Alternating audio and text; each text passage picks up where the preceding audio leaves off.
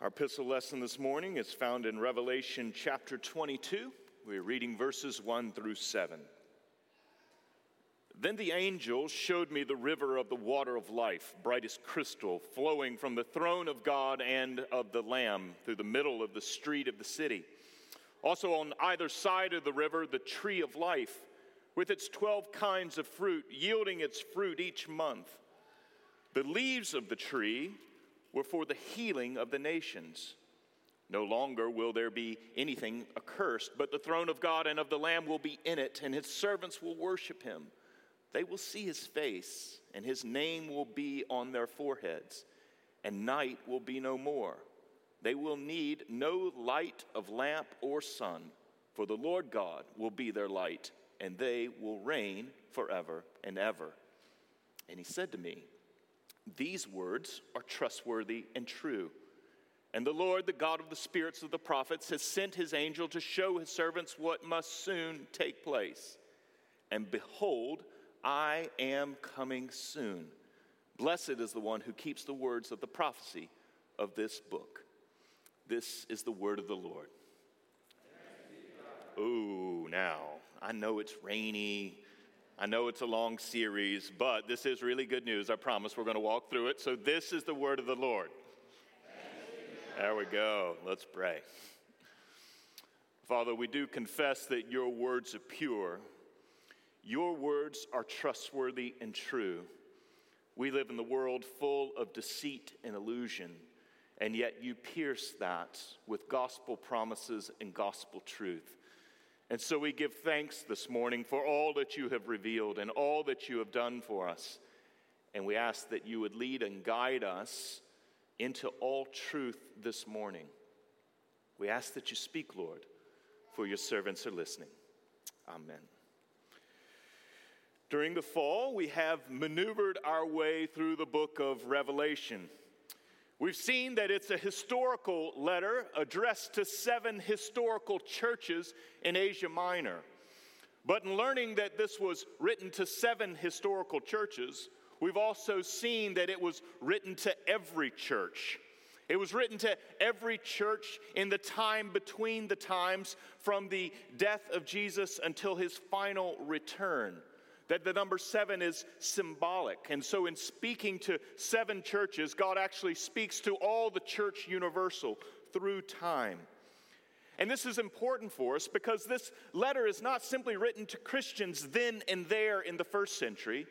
And it's also not just written to a set of Christians in the future, somehow right before the return of Jesus that this letter has tremendous value for all Christians throughout the age between the resurrection and the return of Jesus. And in whatever circumstances we find our lives, whatever stage you are particularly in, whatever economic situation you find yourself, whatever political turmoil may embroil your nation, this letter is for us. It is given to guide us and direct us. It is designed to be a blessing to us. It is a complicated letter full of biblical allusions and biblical symbols, but it's written to churches in complicated times. So we've also seen that the complexity of this letter doesn't foreclose on its simple purpose, though. That yes, while complicated, we need not get lost. And today, as we come to chapter 22, we find somewhat of a summary of the letter's meaning, of its intent, what God desires for us inside of the complication. Jesus says to John in verse 7 of chapter 22 Behold, I am coming soon. Blessed is the one who keeps the words of the prophecy of this book. And what's interesting for us is this blessing, this beatitude that's announced at the end of the book. It corresponds to a beatitude at the very beginning of the book. If you reference back to chapter 1 in verse 3, this is what we read Blessed is the one who reads aloud the words of this prophecy, and blessed are those who hear and who keep what is written in it, for the time is near. And whenever this happens in the Bible, whenever we see something at the first and at the last, this was done intentionally in order to grab our attention. They are bookends, summarizing something incredibly important for us. And so it is designed to bring us into what is communicated there that the one who keeps and the one who hears, the one who lives into this prophecy, this teaching of this particular letter, will be blessed by God. And so, by way of summary this morning, what is the prophecy? What is the teaching of this book?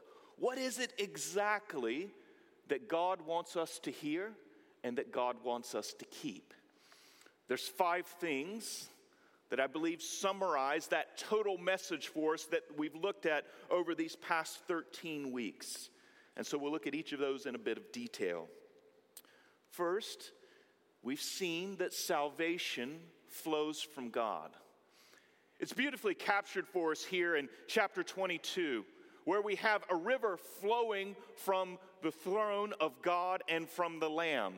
And we're told that that river is the water of life, and those who drink of it will inherit eternal life. It's beautiful imagery for us because it announces what we have heard over and over in the songs of the heavenly multitude that salvation belongs to God, that salvation flows from God to us, that it comes to us as a gift. And why this is so desperately important for us is that deep in the American psyche, when we think of what it means to be religious, we think of what it means to be good. We think of what we can do to reconcile ourselves to God. We think of what we can do to please God. We like to roll up our sleeves. We like to be industrious. We like to please. We like to accomplish.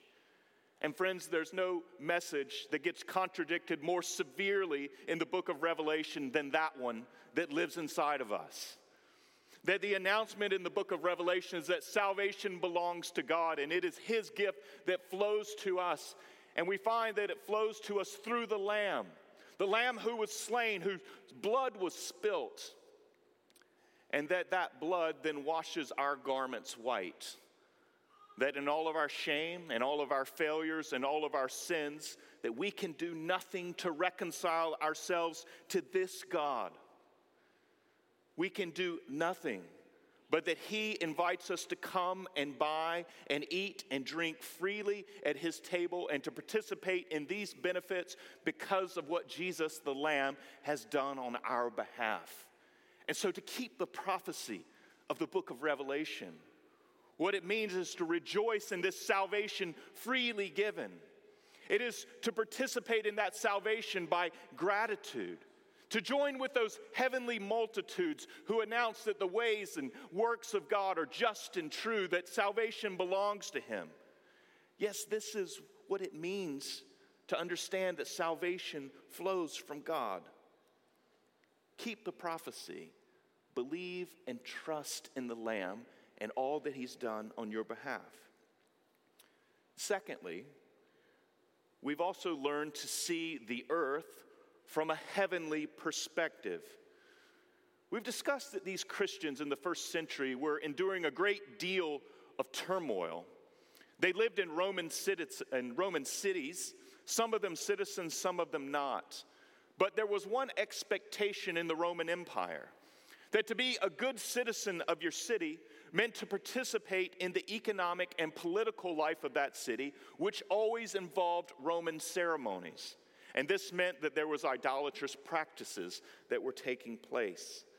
And so the power of Rome was stamped into every piece of civic life.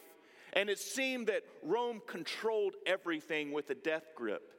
And many of these Christians were suffering great difficulty because of their allegiance to Jesus. And so, John, in a series of visions, in his own exile, as he had been put on the Isle of Patmos, was swept up into heaven. And he wasn't swept up into heaven in order to just escape the here and now to tell you that it's going to be better later. That's not the purpose of those heavenly visions. But rather, the purpose of those heavenly visions is to give us a perspective from heaven on the earth. Because what John sees in heaven is behind all the political realities that embroil the earth, that there is a heavenly reality that's more true. It is the reality behind all realities. And there is God seated on his throne and the Lamb at his right hand. And the Spirit surrounding the throne, the triune God. And the deep biblical conviction that what is true in heaven will become true upon the earth. And so, this doesn't mean that Christians are not concerned about political matters. It doesn't mean that we're indifferent. But what it does yield is a certain relativity to political matters.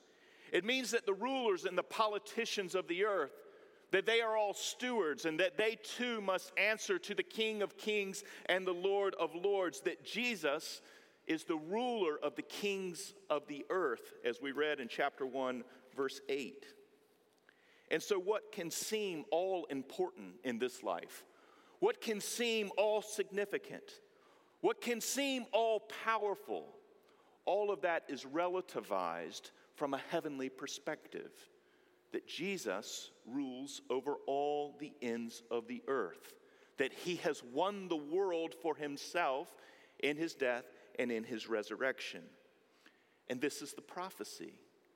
And for Christians, we have the privilege of keeping it, of believing this view of reality rather than any other. And friends, move into that way of living and experience the blessing of God, knowing this approach to reality rather than any other that is on offer around you. Third, we've also seen that there's a conflict that confronts us. We learn of adversaries and opponents in the book of Revelation, and some of them take on quite a frightening shape. There are beasts and dragons and harlots, and none of them have our best interest in mind. We've seen that they're all counterfeits of the truth. That is, that they appear and they dress themselves in the appearance of good things, and they seem to offer us a vision of what it means to flourish as a human being. But they have evil intentions and evil designs, and they can't deliver upon their promises. But the difficult thing for us is we've seen that the conflict is not simply out there. That for the Christian, we can't simply look at the world with a sneer and we can't say, oh, they're the ones subject to that conflict. No, we've seen that this conflict rages inside of the churches. In chapters 2 and 3, Jesus addresses those seven historical churches, and we find that most of them were dealing with some kind of compromise with those opponents and adversaries. That the compromises were inside the people of God. Some of the churches, like the church in Ephesus were slouching into a complacency. They had lost their first love. Others were content with a reputation for being alive, even though spiritually, in reality, they were dead. Other of the churches were in compromise. They had allowed the Roman worship to be tolerated, and they were saying it was okay to participate in the Roman shrines in order to keep up appearances and to also worship Jesus. They were presenting a syncretized version of Christianity. And, friends, it is this conflict that we must appreciate that it's real and it's powerful, that it has its seduction, that it can draw us in, and that none of us are immune to it. And so we see our incredible weakness and the dependence that we must live in as Christians. This too is part of the prophecy. That to keep the prophecy is to live in that dependence and to embrace it, to acknowledge our weaknesses in order to know how to turn to God and find strength in Him. So we're confronted by the conflict. Fourth, We've also seen in this prophecy evil's defeat and also evil's final destruction. This is what's incredibly important for us in the middle of all the turmoil and the tension of human life. It's very easy in the midst of all that turmoil to miss one of the main messages of the book of Revelation that the evil that vexes life, the curse that we experience, all the sin and death that we see, all the injustice, all the unrighteousness, that what is announced in the book of Revelation is all of that evil has been judged. It has already been condemned. It has already been defeated. It's critical for us to recognize this because in our experience of life, it can feel just the opposite. It can seem ascendant, it can seem triumphant, it can seem to be increasing in power, but the message of the book of Revelation, especially as you look in chapter 5 or in chapter 12, is that in Jesus' death, and then in defeating death by rising from the dead because he was the one righteous one. That Jesus destroys the power of sin and death and evil. That he is triumphant. And so in chapter 5, there's a question asked Who's worthy to open the scroll? No one was found. But yet, then Jesus proceeds forward and he takes the scroll and then he receives praise because he was worthy. And the scroll contains the contents. And we saw as the book unfolded that the contents of the scroll was the implementation of the Lamb's victory. That his blood had already been shed. And so he was the one who could then open the scroll and begin to unfold the events that would lead to his final rule in the healing of the world. In chapter 12, we saw that the dragon desired to devour the child. The child in Israel who was to rule the nations, this was Jesus, and yet he was swept up to God. The simple story of Jesus' life in which he was taken down into death and raised and then ascended to God's right hand. And so we have evil's defeat. And so, though it is still present, and we see throughout the book of Revelation that, yes, defeated, that the dragon and all of his minions and all the things that are allied with him, and all the ways that they appear in this life, they have been defeated and will one day be finally destroyed. And so the benefit for us is to take that in. In our present circumstances, as we see the brokenness of our world around us, as we understand its sin and all of its shortcomings, that we can live in a way that we're not overwhelmed by evil. We're not overcome by it, that we don't fall into a cynicism and a pessimism, because the evil of our world has been judged. And because it has been judged, it will be destroyed. It is not ultimate. And the message of God for us is the time for it is short. And finally, and perhaps most climatically here in the book of Revelation, that what this prophecy reveals to us is also God's aims, God's goals, God's purposes for us and for our world. It's been the habit of many Christians to simply think that the main purpose of God is to take his people up to heaven to protect them there and shelter them in his presence. That's certainly part of the biblical story. But we see that if that's the only thing we have, then we've not understood fully the vision of salvation that's presented to us in the book of Revelation. Because in chapter 21, what we have is the reunion of heaven and earth. And that extends into chapter 22 that heaven and earth once again that they become one place that there no longer is a veil between them. But rather god removes all the dross of human sin all the corruption that that sin and rebellion brought into the world. And that the earth once again becomes the home of righteousness and so dead bodies that are decayed are raised those who believe in jesus are restored we're told that they come and drink of the living waters of God. They eat from the tree of life, and that there's healing for the nations. Yes, this is God's aim, this is God's goal to heal the nations. That people from all the tribes and all the tongues of the earth that those who believed in Jesus would be gathered here and they would join in all those great songs of the Lamb that we find throughout the book of Revelation, ascribing salvation to God. Adam's shame and all of its impacts on you and all of its impacts on me, the craters that it's left in our world, all will be filled in. That grace will flood and overwhelm all the sadness of human life, and God will be there in full communion with you, in full communion with his people. All things restored, all things made new. And, friends, in the midst of this life, and all of its tragedy, and all of its sorrow, and all of its sadness, and all the tensions and in all the turmoil, the prophecy, the teaching of the book of Revelation is saying that we must have this firm and fixed hope.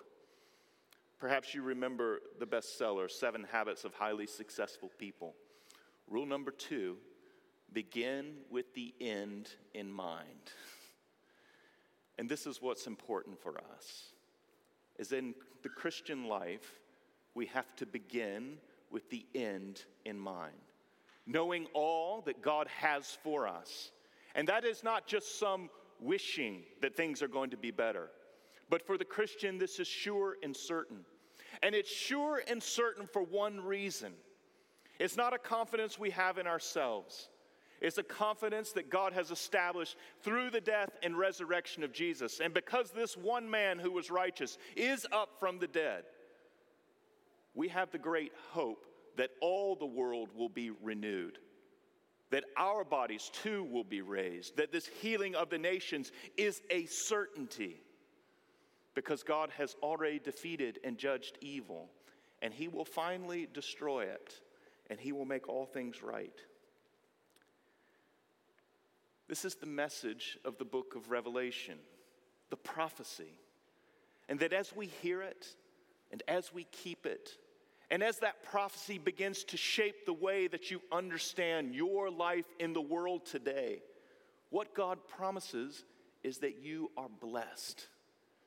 That is, that you live in wholeness and you live in fullness. And his pledge is that these words, these words that he has spoken are trustworthy, that they're true. In a world full of illusion, in a world full of deceit, these are the things you can trust, he says.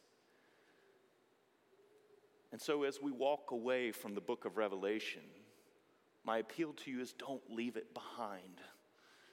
There's nothing more significant, nothing more substantive, nothing more important for us to keep in heart and mind and to meditate on than what it is to be blessed through this teaching, through this prophecy. Digest it, consume it, make it your own. Don't get lost in the forest. Keep the message simple that our God, salvation flows from Him. That our God has given us a great hope, and His aim for the world is to restore it and renew it. That our God protects us in the middle of the tensions that confront us, that evil has been defeated and evil has been destroyed. This is the word of hope that we have hold fast to it, and live in that supreme confidence that God in Jesus Christ, all his promises are yes and they are amen for you. And look to him with expectation. Let's pray. Father, we do thank you for these blessed words. And in these weeks, we asked that you would meet us, and you have, and so we offer our thanks to you. And we pray, God, that as we go in our Christian lives, that we not leave this behind. May we be blessed by it as we ruminate on it, as we meditate upon all that you have revealed here, complex but yet simple. And so take us into all truth, direct our lives, and shape our view of the world by what we have here. We pray in Jesus' name.